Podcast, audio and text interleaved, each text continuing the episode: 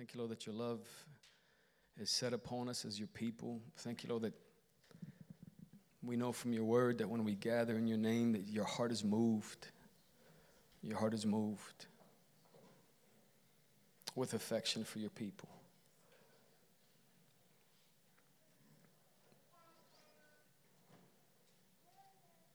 Lord, move in our hearts with affection for you.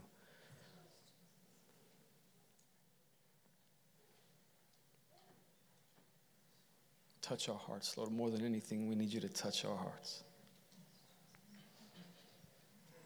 We, we need a, a fiery touch of God, a tender touch of God in our hearts. We need a, our minds opened by the Spirit, a spirit of revelation and the knowledge of you. Thank you, Jesus.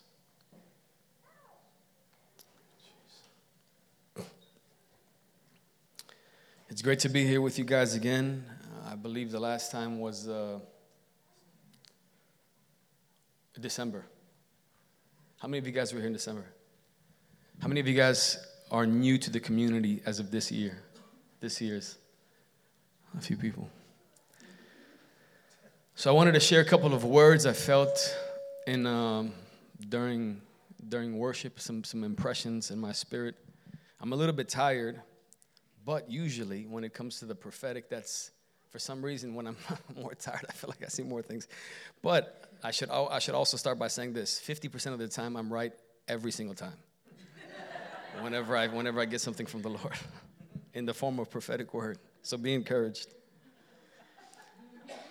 So, a couple of things that I really sense for the house, and of course, when it comes to that, the biblical way is to submit the word to the house and let those elders and prophetic fathers and mothers, people of the word, you submit the word and they, they can test and pray through the weeks and months to come and keep what's the Lord and throw away what's not.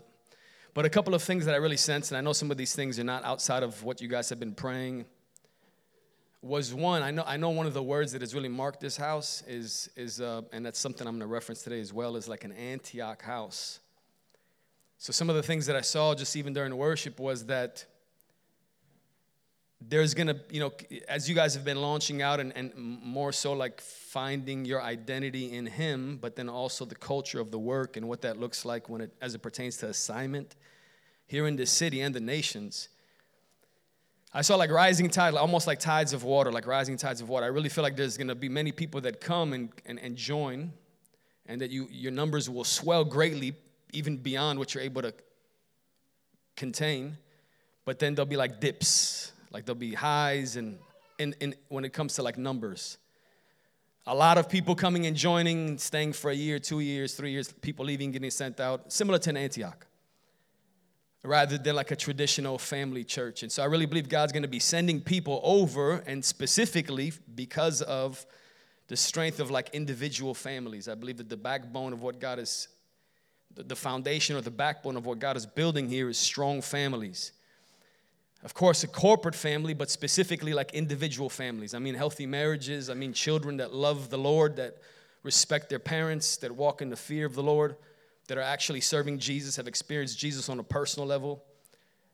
Wives that love and submit themselves to their husbands, husbands that are willing to lay down their lives for their wives, lead their wives with the fear of the Lord, their families with the fear of the Lord, not by manipulation and control. So I really believe that that's one of the things that I saw in worship is that God's going to add and bring people here, almost like a picture of like David and his mighty men. Of course, David being the person of the Lord, it's prophetic for Jesus. But all kinds of people came, broken people came, different people who sensed something in their hearts, had, a, had, a, had something inside of their hearts that they didn't necessarily have vocabulary for until they came around it. And then in their hearts, they knew this is where I belong and, and for a season stayed, maybe for long term stayed, but some are going to get healthy and get strengthened, I believe, and then go back out, get sent back out, whether where they came from or maybe to the nations, different places. Another thing that I felt that I saw that I want to submit is you guys doing some things almost like an internship thing, like curriculum, which I don't know if that's the Lord or not for you guys down the line, but almost like a curriculum type thing where, where like interns, not necessarily like a Bible school, but something that's a little bit systematic for people, maybe young people, I'm not sure. But the, but, the, but the big focus too was just on families. It doesn't have anything to do necessarily with the word that I really want to encourage you guys with today, but I wanted to at least give that to you guys and pray that to whatever degree you feel like it sticks, take it. Take it from the Lord. So, Luke chapter 10. Luke chapter 10. As we turn there, I want to share a quick testimony that connects with the word, some, some of the things that God is doing in Iraq. As you turn to Luke chapter 10. There's three words that, that came to mind. I usually don't title messages, and if I do, I usually don't try to use like catchy punchline ones, but I do realize that people remember them better and young people love them. So there's three words prayer, the plow, and power. Prayer, the plow, and power. And so, you know, even in our own ministry in Iraq, it's, uh, we, we've seen a real increase of God's, of an outpouring of God's Spirit and what he's seeking to do in the nations of the earth. And, and there's one testimony I want to share. Usually I'm really bad with remembering testimonies. For years I would travel and do mission trips, whether stateside or abroad, and come back home. And Danielle would ask me, like, you know, sh- share, like, what happened on the trip? like, yeah. any testimonies? I'd be like, yeah, it was good. It was a really good time. Like, what, did, did God, like, did anything happen? Yeah, yeah, people got saved and healed. And it's almost like either I have a really bad memory or the way that God keeps me in a place of like lowliness and humility is I just forget everything. I forget all the testimonies. So we can't, you know, but once in a while I'll ask them, like, remind me of some of the specific testimonies, not general testimonies. And and one of them is, is you know, God is building family. God is, God is restoring families. He's jealous for family. And um, there, there was a young man recently, actually, the beginning of this year, that connected with us through our social media page. We have a social media page that we use. We, we send out evangelistic type messages through, and Salam actually reaches out to people sometimes. sometimes they have good intentions, sometimes they, they don't have very kind intentions towards us, but we try to filter them out. Salam is one of, pray for Salam. God gives him wisdom. And, uh, and so one, one young man, we met with him and, you know, we, we were talking to him first online and we met with him in person. Of course, these are Muslim people. He's from a rougher part of Baghdad, Salam is familiar with, called Madinat al Sadr. It's, it's like the slums of Baghdad. Baghdad's about 10 million people. He's about 19, 20 years old. And so he, he comes and he responds because he had had dreams. He had had three or four dreams in consecutive nights the week prior with Jesus. And, and in, the, in each dream, he saw himself being buried in the ground at his own funeral, and he saw a man in white. And the last one, he was raised from the dead. The last one. So he was gripped with the fact that he, he realized that he's, he's go, eventually he's going to expire. And he, he recognized that G, in the dream, this is the, the Jesus or the Messiah that the Christians preach. And so we, we shared with him, we helped to explain some of the, some of the prophetic imagery in his dream, shared with him, and he received the Lord. And we followed up with him, and it seemed like there was a real quickening in his spirit, a real born again experience. The next time we met with him, we asked him, you know, how he's doing about his family, and he mentioned how there was there was real brokenness in his family. And he, him and his brother had been at odds for a couple of years, hadn't spoken almost at all for a couple of years. The last several times they had seen one another, had gotten physical. They had had physical fistfights. And so we encouraged him to call his brother and to apologize to his brother. Of course, at which point he felt like, you know, it's his fault. That's usually the way that we as humans are. It's his fault. And you have to understand for a man to apologize in the Middle East is uh, it's, it's, a, it's a rare thing. It's, it takes, you know, reducing yourself and, and presenting yourself as, as weak, and it, it can look shameful. And so we encouraged them listen, this is, this is a, an opportunity for you to reveal the gospel, to preach the gospel to him. If you can humble yourself in your own heart, take responsibility, and say, I want you to forgive me because I have experienced the power of forgiveness in Jesus. And so he did. He called him, and his brother immediately came because he was so shocked by the conversation. So he immediately came to the coffee shop and and we shared with his brother, and his brother wanted to receive the Lord. So then we, we came back a couple months later, and, and he said, You know, pray for my family. And we, we believe this is what God does God restores families. God's into reconciliation and the restoration of families. Not just individuals, but families. That's, that's what he wants to do. He wants to save families and purify families. And so we had a team of, of um, the team that visited us of mostly Arab speakers from Canada. And we were going out. We had a team of maybe, I don't know, 10, 12 people. Chris was actually there as well. Chris and Alonzo, they, they were there. And so every day we would go out to the streets for, for, you know, I don't know, two, three hours, pray for the sick in Baghdad, and then invite them to come to evening meetings that we were hosting in different local churches. And so they, they of course, throughout these couple of months, you know, we're, we're praying in general, but also praying for their families. And so the teams come back every day, share testimonies and, you know, what happened today and different ones. They're sharing how God touched people, healed people, people that were open, people that were willing to pray. But this young man, he calls us and he says, You would never believe what happened. Before the evening meeting, I think it was like the second or the third night, he says, Today, my father, in a city of 10 million people, in a, in a neighborhood far from the neighborhood that we met him in or where the meetings were to be held, he says, My father, who's been an alcoholic his whole life, left my mother, remarried, hasn't taken care of us as a family, strong, deep division between him and her, between us and him, was shining shoes today, which is what he, apparently he does for a living. And, and some Egyptian people walked up to him and asked him if they could pray for him and asked him if he was if he had pain was not able to walk. Give him, gave him a word of knowledge. He says yes it was true. They prayed for him. He immediately felt the pain leave. He got healed and they gave him a uh, invitation with our logo on it, our sticker on it. He brought it home, showed it to his kids, and his kids were like, "We know those guys." So he came, first one up at the altar call. His father, the first one up at the altar call.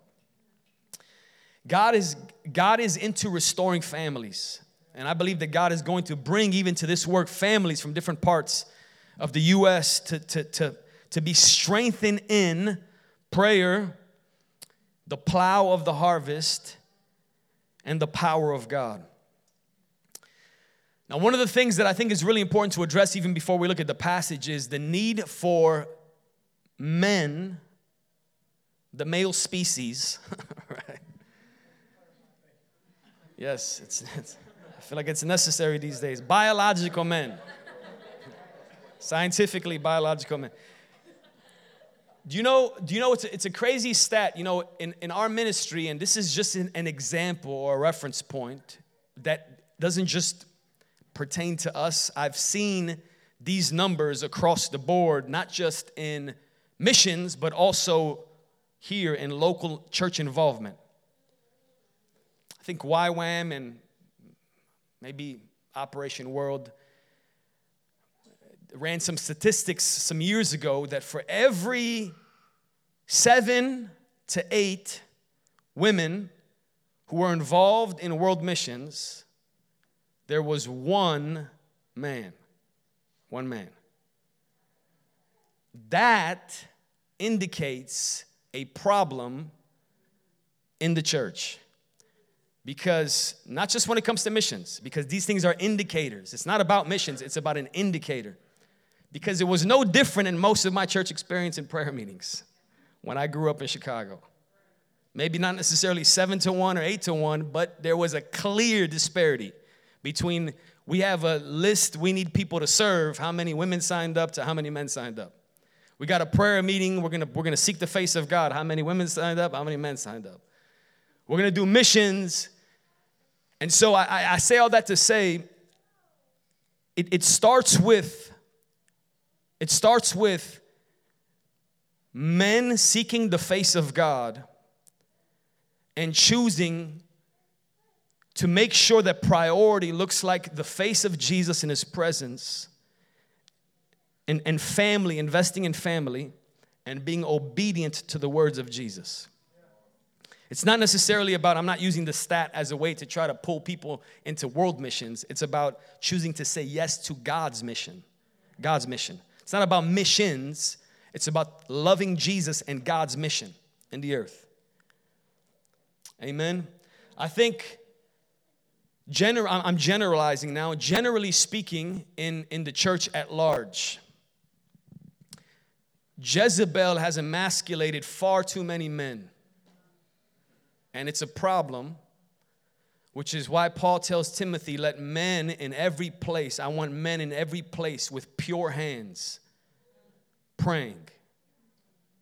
When he addresses the church, he just that's he makes just a real general reference for men and a real general reference for women.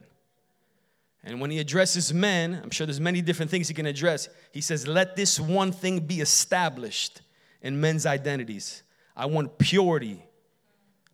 I want men's hands pure and unstained by sexual sin and the love of money. I want them I want them lifted up to the Lord and their hearts inclined to him in every place." And I really believe that that's, that's what the Lord is doing in this hour. And this is what God is doing in His church.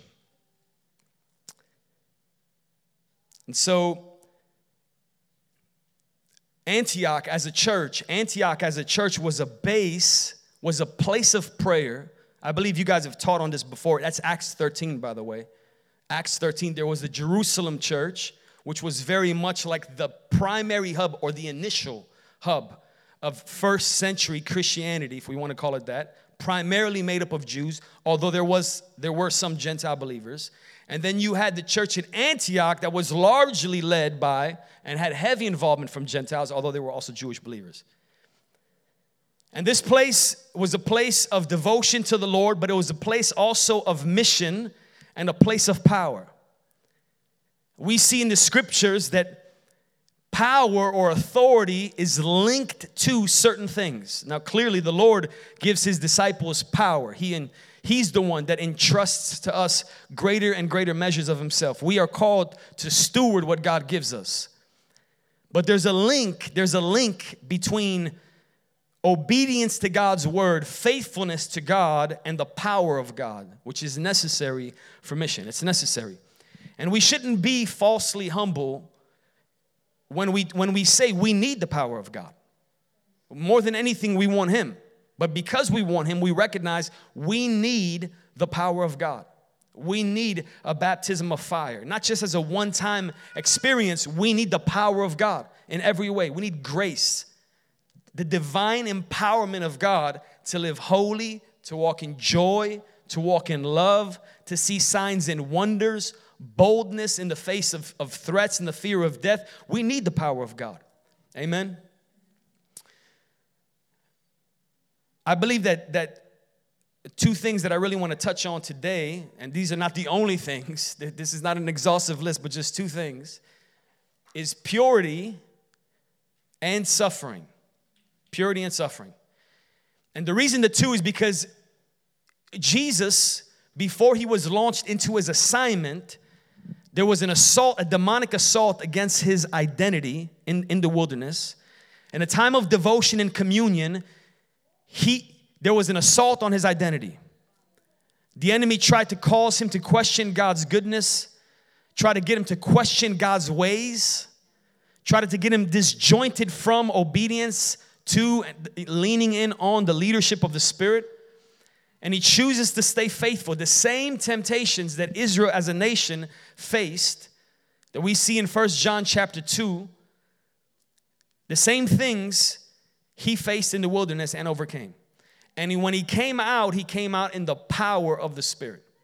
Paul says to Timothy, there are different kinds of vessels in a house. There are vessels of honor and there are vessels for common use. And those who keep themselves free from these lower base things will, will set themselves apart to be vessels of honor. Purity. Purity is important.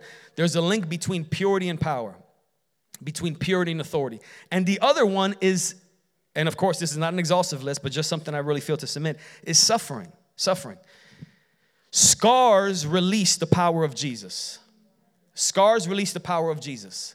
And scars will either turn into deep offenses and pain and bitterness, or they will turn into portals and pathways for the glory of Jesus that resides within to find its way out. Because the Spirit of God fills people, fills people. God fills people with His character and His nature and His power, and He wants His Spirit to leak out of people.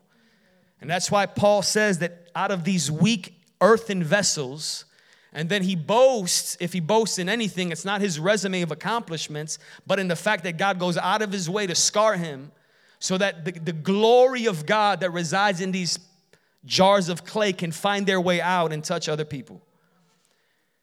And so when it comes to that, we're not we don't need to we don't need to go go out of our way to find you know to, to like self uh, what's the word called?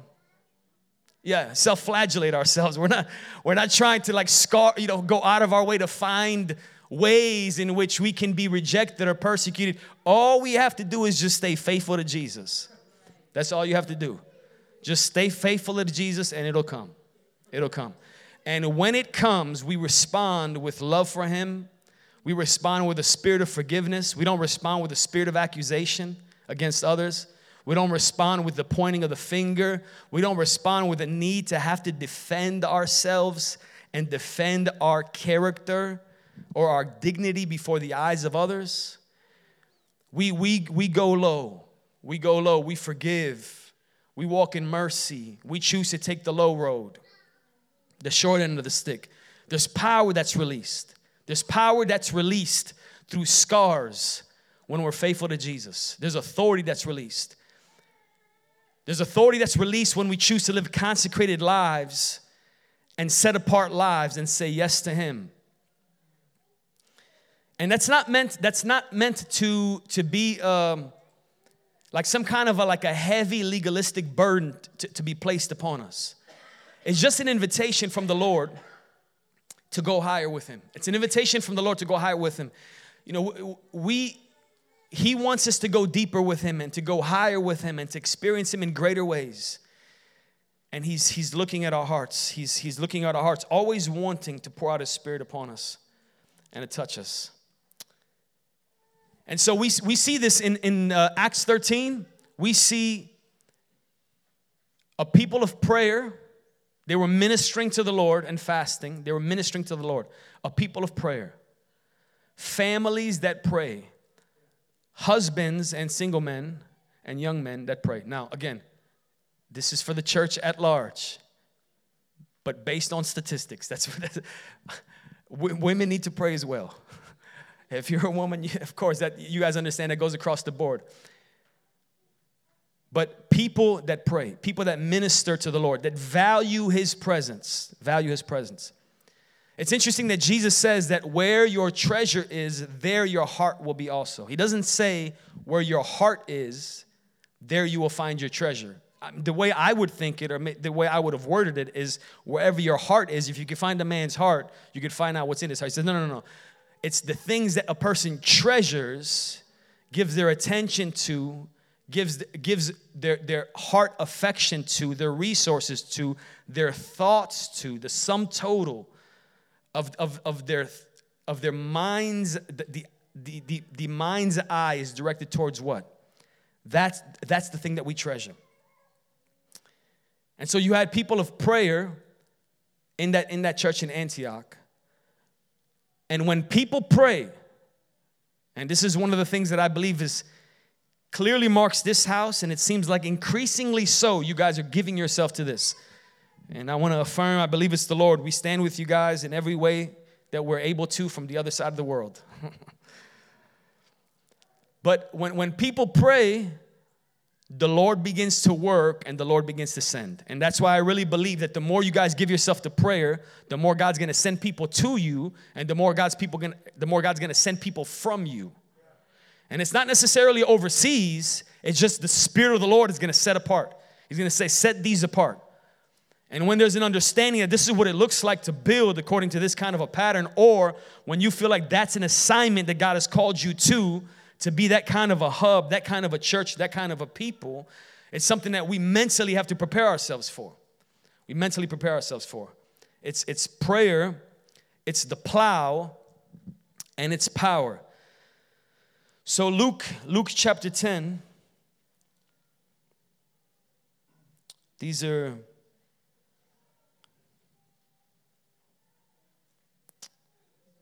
verse 2. This is a very common verse. We got a couple of people in our in our work back home in Iraq that set an alarm on their phones at 10:02 every evening. I'm not sure if they do it in the morning as well. They might do it in the morning and in the evening. And um, they pray Luke 10:2 either once or twice a day, every day, every day, like as a reminder. And it says this He says, He says to them, The harvest is plentiful, but the laborers are few. Therefore, pray earnestly to the Lord of the harvest to send out laborers into the harvest. And then after, He says, Go your way, I'm sending you. Go your way, I'm sending you. As we continue to seek the face of God in prayer, we, we anticipate the fact that God's going to answer many of those prayers through pouring out a spirit inside of us and making us the answer to send, to send out. One more passage in, in Philippians chapter 2.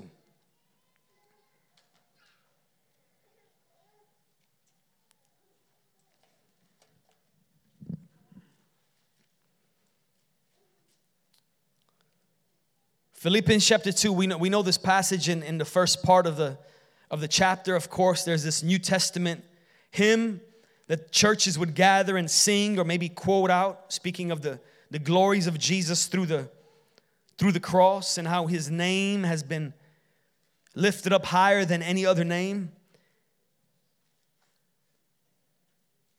And after he says this, of course, he's dealing with this particular church, and there's different issues in their midst that he's seeking to address. And this is how he addresses it. He says, in verse 19, he says, I hope in the Lord Jesus to send Timothy to you soon, so that I too may be cheered by news of you. For I have no one like him who will be genuinely concerned for your welfare, for they all seek their own interests and not those of Christ. But you know Timothy's proven worth, how as a son with the Father he has served me in the gospel. Paul is sharing on Jesus, the Son who has given himself in the service of the Father through obedience to the cross, through communion and loving trust, through the place of devotion, in the power of the Spirit. And then afterwards, he says, I'm going to send someone to you who embodies this message that he can be a reference point, he could be a of, of 3D, of 4D, whatever, however many Ds are out these days, I'm not sure. Version of, of, of this, this passage of scripture, this gospel that we preach. I'm gonna send somebody to you. Afterwards, he goes on to give another person that he's gonna send Epaphroditus. I'm gonna send Timothy to you. I'm gonna send Epaphroditus to you. The Lord is, is, is looking to, to form a people in his glory, in his presence, a people of prayer, a people of the plow, and a people of power, to, and to send people, to send people. And I believe that that's the Lord's desire and design for this particular house. And it all starts with the foundation of prayer. That's what it all starts the foundation of prayer. And, and I know that you guys are a people of prayer, but that's, that's where the foundation is laid. That's, that's the primary place, the primary place that we need to give ourselves to as, as families and as men giving ourselves to prayer. One of the things that I know is, is a challenge anywhere in the world, and especially in, in, in our lives when we become busier and busier with things. Things are added to our plates, you know, our, things are added to our schedules, is time. Time is the ultimate resource. It's important that we see time as the ultimate resource. People who understand money well, who understand resources well, and who have stewarded money well, people who have run very successful businesses will tell you they, they've recognized when you don't have money, you think you're convinced that money is the greatest resource. That's, you know, any, anybody who's been in a time in their life or maybe is in a time of their life when you have lack of resources, man, it's easy to hear time, but you're like, yeah, but time is not gonna pay my bills. But but when you actually understand resources, when you actually understand resources, you you will understand there's no greater resource than time. Because money you can always get back, time you can never get back. And, and just on a very foundational level, there is no greater investment of time that we can give but time pursuing the face of Jesus as individuals and as a family before the face of God. There is no greater investment of our lives that we can make. There's no greater investment. That is the highest investment of life. The highest investment. I think maybe I shared this with you guys last time I was, I was here. I, for, I honestly forget. I've had minor long COVID symptoms, and one of them is like, I don't remember some things, but I don't know if you guys have ever, you guys have ever had or, or heard people on their deathbeds that are sharing they're sharing you know some of some of what they wish they could do if they could do it all over again. Some of their regrets some of their like man if i had another shot at it this is what i would do. Believers almost always say the same thing it's um, literally almost always say the same thing. Unbelievers mention one of these two. Unbelievers of course don't mention the first one usually. But believers will always say i wish i would have invested more of my life seeking the lord and getting to know him. You know, and hindsight is always 2020. I wish I would have been more intentional about looking at my schedule and you know, of course, in, in a realistic kind of way. So, what I mean by that is like you got a full time job, you got a family to support. I'm not saying quit your job, like in a realistic kind of way, right? You have you have bills you need to pay, but at the same time, in a ruthless kind of way. So, realistic in that you don't want to be irresponsible like the Thessalonian believers who were so convinced that Jesus was coming back, which is a good thing to live super aware of eternity, but in an immature way. And how so? They were quitting their jobs and not paying their bills and then coming to their brother's house in the church, like, hey man, can I? What are you guys gonna have for dinner tonight? Because I can't feed my family because we're, we're busy at the prayer meeting, right? Not, not like that. Not like that, right? Like you gotta, you got to be responsible. Paul says if a man doesn't work, he doesn't eat. That's pretty clear. But in a ruthless kind of a way, here's the ruthless kind of a way. Do I really need three cars? Three car notes? Do, do I really need? Like, do I really need to give this much of my time for these things that five years from now I'm gonna completely forget about? That 20 years from now or 50 years from now I'm gonna regret? and wish I could have got it back. Did I really need to have that? Was it that necessary? Right? And I'm not talking about like the blessing of God. The blessing of God is a good thing. I'm talking about being ruthless with our schedules, but in a realistic kind of way. Recognizing God's mercy and God's goodness, and recognizing that it says in Isaiah that even a, even a wick, you know, even a candle, the Lord will not snuff out. He's moved. He's he the lord is not looking at us and, and, determining if you don't put in at least an hour or two hours or three hours or you've been born again how long? And from you i need at least this much time you know. How can you approach me and only give me this much? I don't even want what you have. The lord is so kind and, and he and he so much wants to draw near to his people even even when we turn our attention to him for a moment his heart is moved his heart is moved his heart is moved for us and toward us anything that we offer to him because he's that's how kind and good he is.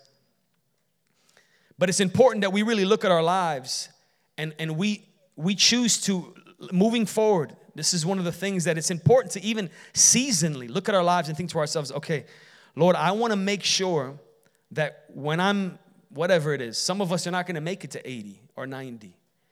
so we can we can you know those last years of our life and we're, we're sitting there thinking to ourselves you know what do i wish i would have did different? If some of you are wondering what's the second thing? The first thing is i wish i would have spent more time getting to know the lord. The second one is i wish i would have spent more time investing in my relationships with my, my wife or my husband or my children often it's my children i wish i would have given more time to investing in my children enjoying those moments that never come back those people that god had given to me meaning like those deep, heartfelt relationships. God sent these people to me for a reason that I would do life with them. And I, I was just so distracted and so busy. And so we want to look at our, we, we, we want to we want to be very, you know, it's, you can have a, a, a vision from the Lord, but if we don't have like a pract, if we don't have practical wisdom and a plan to implement what that vision looks like, that we're seasonally looking at and you know in order to purify or re- readjusting things you know because seasons change. We may we may have a season that it looks a particular way and then a season may change. We reshift things around because of the situation at hand because of capacity because of whatever the case may be. But it, but it's so important that we seasonally look at our lives. How can we make sure that we implement the pursuit of God's face and developing godly families that'll be the base of who we are as a people, knowing that God's gonna entrust to us others that will learn how to love Him and to obey Him and will walk in the power of God. They will walk in the power of God because God finds a people that walk in purity, that walk in obedience, that are willing to suffer for His name's sake.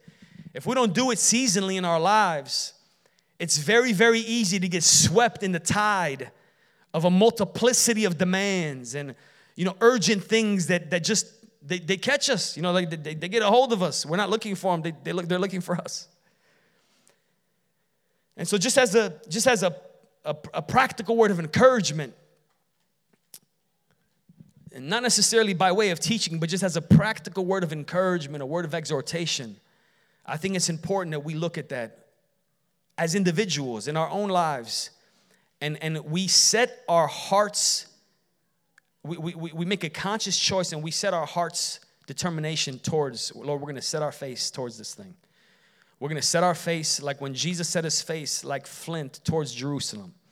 There was a shift in his ministry where he turned towards Jerusalem, and everything he did was on the road to Jerusalem in the, in, in, in the Gospel of Luke. Everything he did was in journey on, on the road to Jerusalem.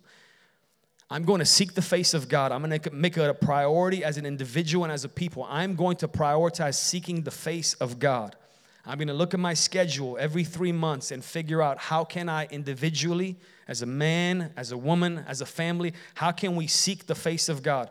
How can we grow in our pursuit of the Lord more so in this season, practically reflected on a calendar than we did last season? I'm gonna do that. I'm gonna invest in relationships. I'm gonna, I'm gonna invest in relationships. I'm not gonna be discouraged when God sends broken people. I'm gonna pour into broken people. I'm not gonna be discouraged by it. I'm gonna pour into young people. I'm gonna give my time. I'm gonna give my resources and seeing people love Jesus, trusting at the same time God's gonna send them out. I'm not gonna feel like we're losing if God sends people out. If we're reduced in numbers, we're sending out people, that's actually an affirmation that we're doing things right. And so it's it's we, we want to do that. And, and if we and in seasons that we fail, you know, you break that fast, you missed your, you know, you you you had an off week, something happened in the family. I'm not gonna condemn myself or feel like a failure or quit or rewrite a different plan. No, no, no. I'm just gonna just recommit. I'm just recommit to it. I'll just get back up. No, no shame, no spirit of accusation. I'm gonna get back up. I'm gonna set my face towards it again. And the Lord is not rejecting me in those moments of weakness. No, I'm gonna, I'm gonna set my heart. I'm gonna be faithful. I'm gonna commit myself to this thing. Amen. So if you guys can stand, we just want to pray and ask God to seal these things in our hearts. Again, more than anything, I just wanted to share a couple of words of encouragement, some things I saw in prayer, and what I really believe that God has already done and is doing in your guys' midst. I believe you guys are an Antioch people an Antioch people. And I believe at the same time, again, just what I saw in worship is that there's gonna be waves, waves. His presence is gonna increasingly continue to just from glory to glory. But as far as uh, uh, people being added to your number, there's gonna be waves of great increase. and then waves of great sending. And, and it's, it's gonna be families of presence that is the base of who you are.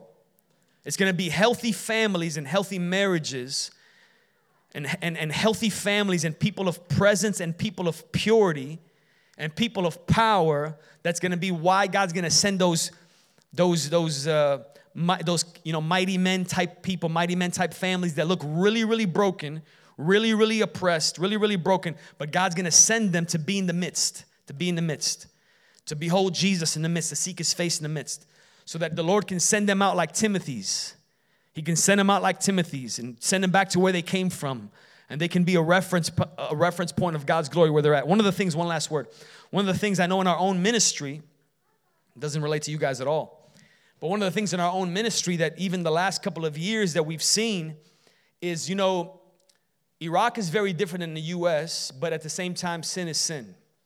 We've been doing more things in the South. You know, we tell people all the time, don't be. Don't be deceived by the outward appearance of like dead religion. There's no holy without the Holy Spirit. There's no living presence of God. There's no heart that's burning with love for the Lord. It's impossible without the grace of God. So there's all kinds of crazy stuff going on, all kinds of crazy stuff, but it's masked. And one of the things that we're seeing increasingly so in the South is we're going out and we're sharing, we're connecting with people, is such a high number of, of, of young homosexual men that we're meeting that are having visions with Jesus, encountering the Lord, and coming from a really, really broken place, really broken place. A lot of these guys, I know we got kids here too, but is it Yep. A lot of these guys were abused growing up in families and by family members and all kinds of things. I mean, real, this is, hey, listen, this is the gospel. This is like real gospel one on one, rubber hits the road type stuff. And so we were meeting so many of these guys, so many of these young men who reject religion, but the, and, and they're, something in their heart is drawn to the words of life They've seen him in their dreams, they've seen him in visions, but at the same time, there's a, they don't know. There's a misunderstanding. They think that God often like affirms their way of life. And I remember eh, even like between last year and this year running into so many of them that we are like, man, what are we gonna do? Like, what are we, like, this is a lot of work. Like, this is a lot of work. But feeling like the Lord was saying to us, listen, no, no, no, these are, give yourself to seeking the face of God, trusting in the power of the gospel to liberate, to liberate. That's what we want. We, we, we, we, we cannot be discouraged by, by seeing brokenness when God sends it to us. We can't be discouraged from two perspectives. One, from the perspective of like, man, this is not gonna happen. Like, this is not gonna happen. I sat with one guy, I was like, okay, the first thing is get a haircut. It's just as real as that. Well, what should I do? Stop. Those friends you told me you're hanging out with, you're not hanging out with them anymore. Cut your hair. Get that nice high and tight fade. Right? Like you're gonna act like a man. That's the first thing. I'm gonna be a loving father to you and help you out. Listen, it, it gets it gets really real. Second thing. I should have been the first thing, but the first thing was the haircut. We're gonna seek the face of God. you're not gonna distract other people because of your haircut. No, but right? It's, it's the Lord sending so many of these young men, broken men. And I talked to the team. We said, man, we got to have a plan. We got to have a, an intentional plan. God is showing us the brokenness of this society and young men and a generation that needs the love of God and freedom. And, and fathers and families that seek the face of God and the power of the Spirit. It can't just be words. It can't, it has to be more than words. It has to be the power of his presence. We need his presence. We need his presence. We it's either that or we got nothing. We got nothing to offer, right? And so, anyways, yeah, let's let's just pray. Let's pray. And what I want to ask you to pray is this. I, I want to ask you to pray this. For everybody in the house, and even uniquely so the men. Everybody in the house, and uniquely so the men. I want you to ask the Lord. It's, there's no legalistic way to do this. There's no like, this is what you should do. I want you to ask the Lord, Lord, what areas of my life are you asking me, because He's gonna ask you, to shift around? What do you want me to cut into? What do you want me to shave off? Not from a place of condemnation, No, from a place of love because you're inviting me into love. Not from a place of comparison because this guy can do this and I can't do that. Not at all. That's that's immaturity when we when we think like that. That's the, that's the way the world thinks. No, not at all. The Lord is moved whether it's whether it's 10 minutes or whether it's an hour. Lord, give me wisdom. Solomon prayed for wisdom. And wisdom sometimes looks as practical as that. Lord, give me wisdom. Lord, how can I, in my schedule, how can I, Lord, in my in, in, in the everyday happenings of life, turn my attention to you and to your word and give myself to your presence and to prayer and give myself into investing in my family and give myself into investing in others? Lord how, how can i start with prayer? Lord how can it in my schedule how can i start with prayer? Lord speak to me lord. How can i add in this next season of life time to really pursue your face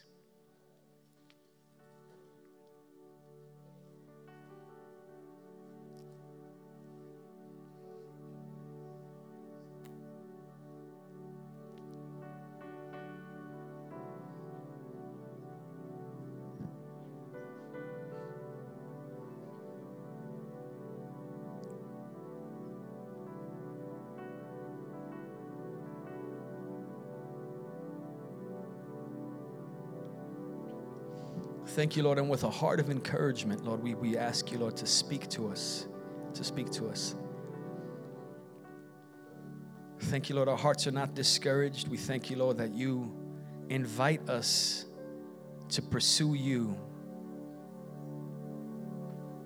And that even in our weakness, Lord, you're, you're not you don't reject us, Lord. What, whatever we, we bring to you, we, we bring to you, Lord, in our own brokenness, Lord. We bring ourselves to you in our own brokenness. Thank you, God, that you embrace us, even in the midst of our own brokenness. Thank you, Lord, that you invite us to come wherever we may be at, just to, just to be with you, to be with you.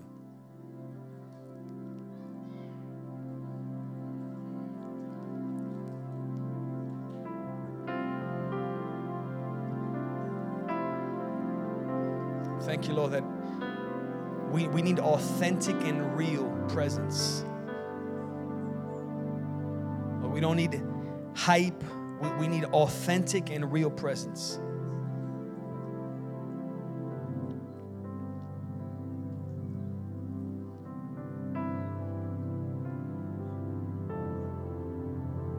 God, I thank you for just what I believe that you showed that I, I want to just really pray for and affirm. Lord, I thank you, Lord, for godly families in Jesus' name. I thank you, Lord, for healthy marriages in Jesus' name. I thank you, Lord, for the grace to communicate, to increase in relationships between husband and wife, between parents and children, between children and parents, between family and family, Lord. Wisdom and grace to communicate in a spirit of humility, in a spirit of love, in a spirit of honor and in all truth. In Jesus' name. Thank you, Lord. Thank you, Lord, for greater grace to seek your face. Lord, we recognize, Lord, that we can't will our way into the presence of God, but we can surrender. We can surrender. You're the one that does the work, Lord. We ask you, God, for an increase of the grace to seek your face, an increase of the grace to seek your face not from a place of, of striving, Lord, but from a place of, of gazing. A place of gazing, Lord. Not from a place of uh, a legalistic pursuit, but from a place of a, a, deep recognition of a need for you, Lord. We, we need you. We need you. Lord, thank you, Lord, my God, for for this house, Lord. Lord, I trust, Lord, that you're going to continue to bring people to this house from around the country, Lord. Many different families, I believe, and, and even many young people. Thank you, Lord, for the ones that you will send, and thank you, Lord, that as they give themselves, Lord, to you and to your word and to your presence, you're going to touch many, heal many, prepare many, instruct many. Many will be, many will rise up and will be sent out.